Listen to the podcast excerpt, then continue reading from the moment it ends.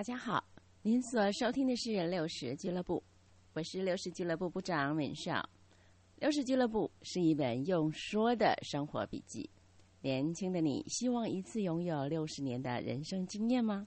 别忘了每周一晚上十点钟上线收听六十俱乐部。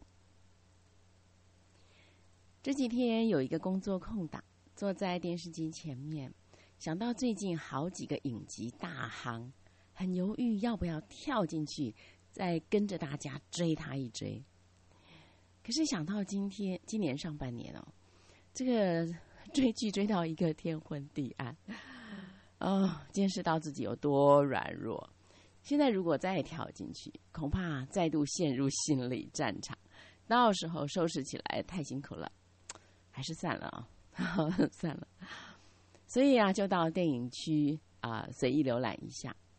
就挑了一部电影《真爱每一天》啊，《About Time》啊，想就给自己一个一个犒赏好了。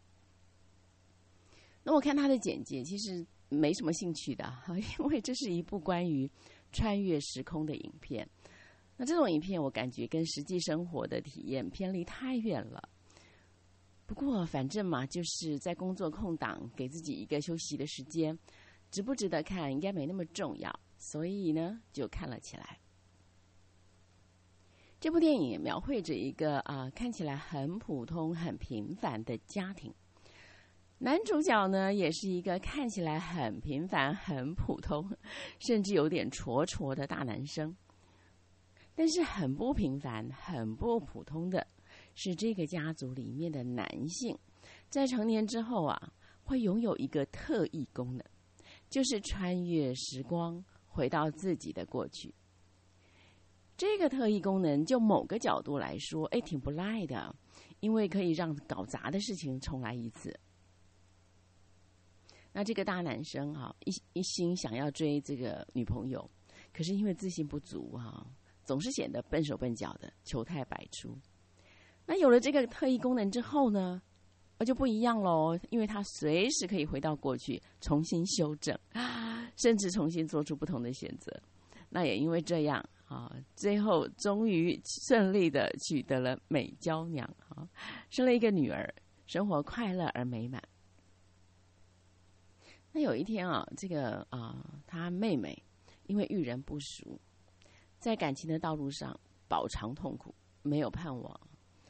啊，那酒驾发生车祸，这个哥哥的这个做哥哥的男主角，因为看不过去，就决定要拯救妹妹。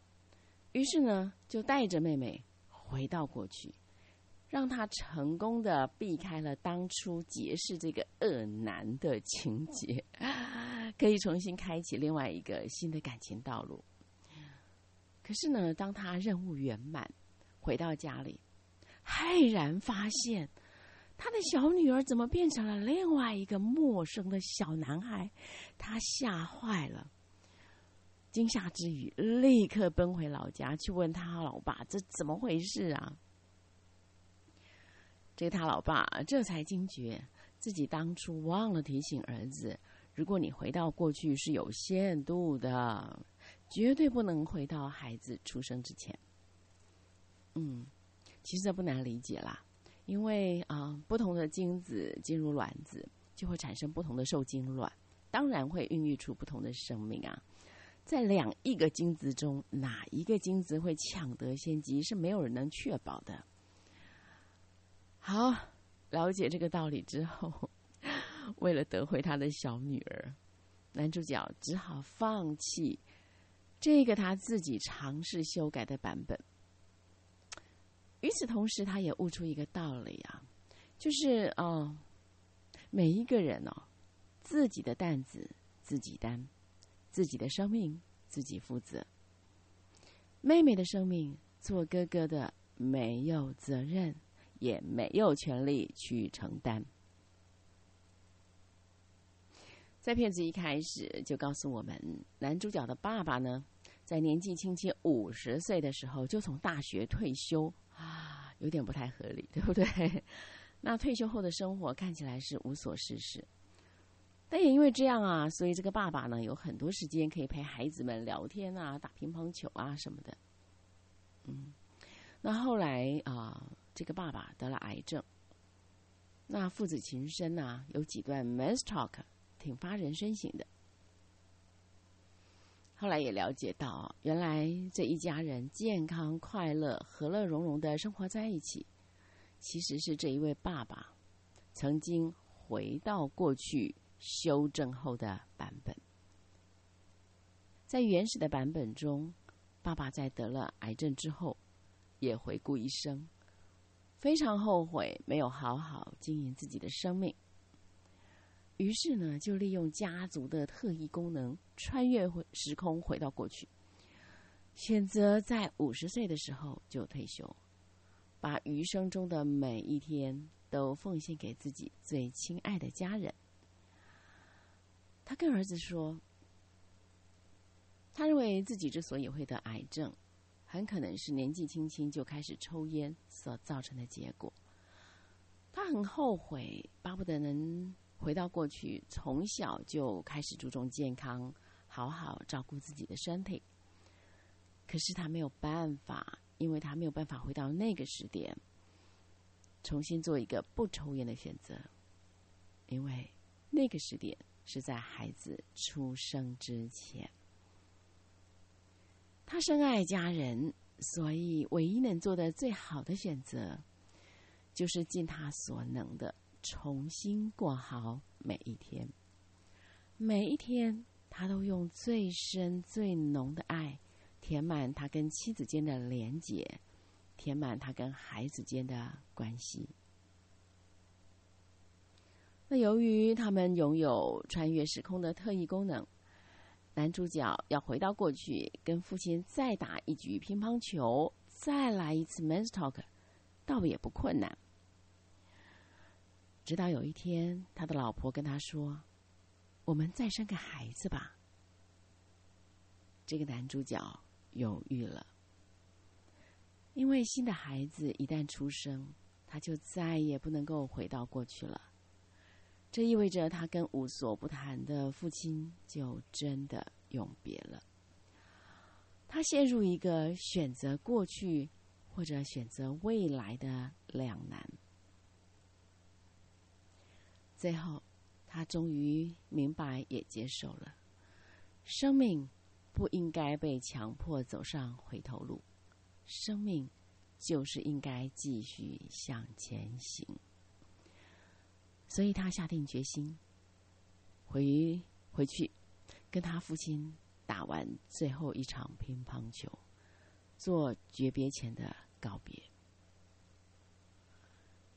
在这个永世诀别前，他的父亲把幸福生活的秘诀传给了他。这老爸说：“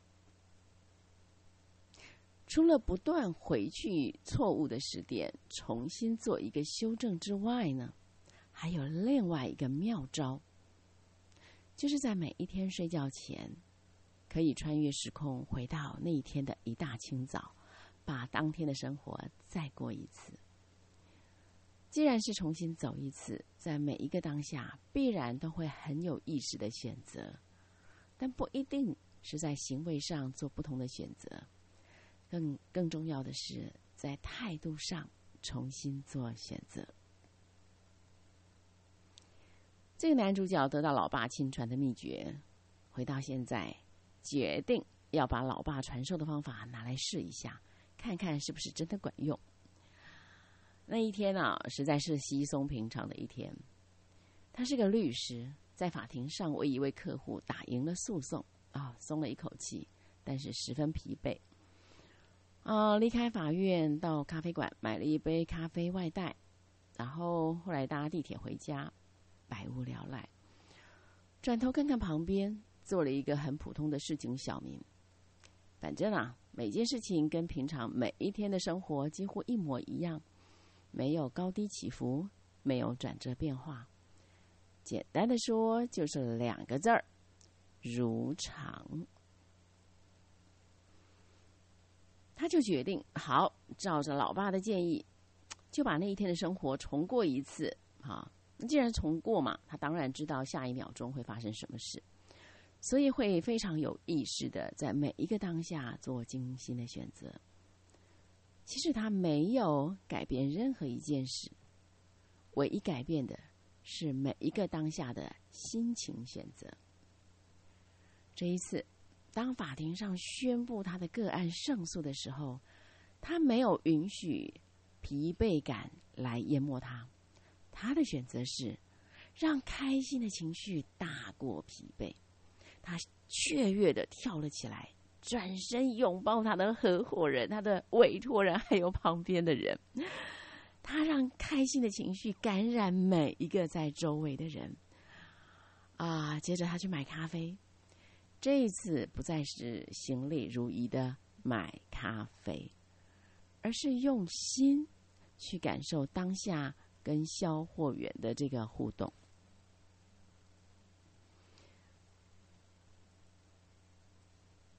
同样的只是说了一声谢谢就离开了，但是这一次的谢谢不再只是一个礼貌性甚至习惯性的说辞了，而是发自心肠肺腑一个真实的感谢。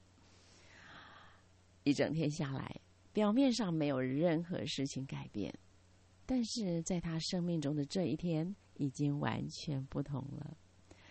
因为每一个 moment，他都用心在活，活在其中。啊，看完电影，我终于明白了什么叫活在当下。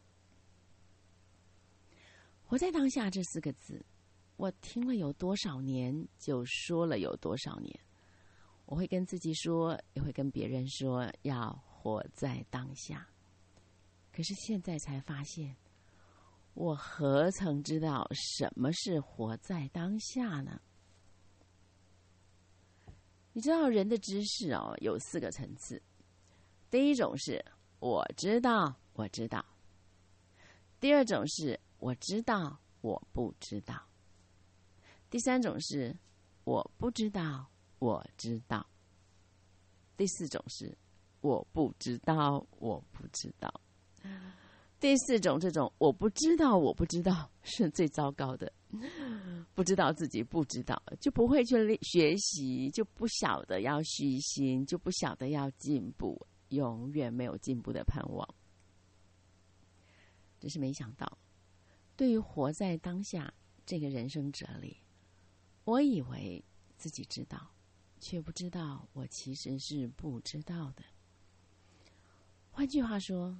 这四个字始终停留在我大大脑的皮质层，根本进不到心里去。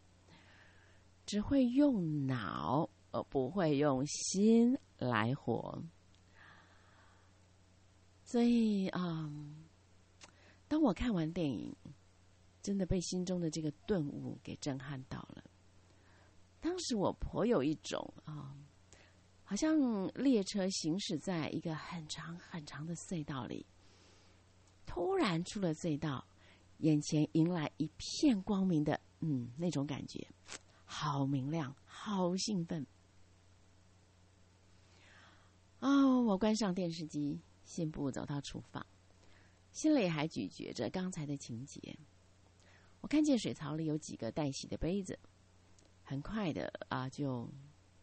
应该说很自然的，很自然的，我就停下来，把杯子洗了。哎，我发现啊，我当时的心态好像跟以前不一样了。我不像过往那样只求效率，快快快的，不是耶。我很仔细、很悠哉的洗着杯子，心里有一种很神圣、很优雅的感觉。当下，我知道，我知道了，我终于明白了，活在当下到底是什么意思。嗯，亲爱的朋友们，不知道您对于活在当下的体会是什么？不管您的体会跟门秀是否相同，我相信有一个元素是必然要有的，就是用心，用心体会。用心感受，用心品尝。不知道您同意吗？美少祝福您每一天每一刻都能用心活着，活在当下，恩典满满。咱们下回聊。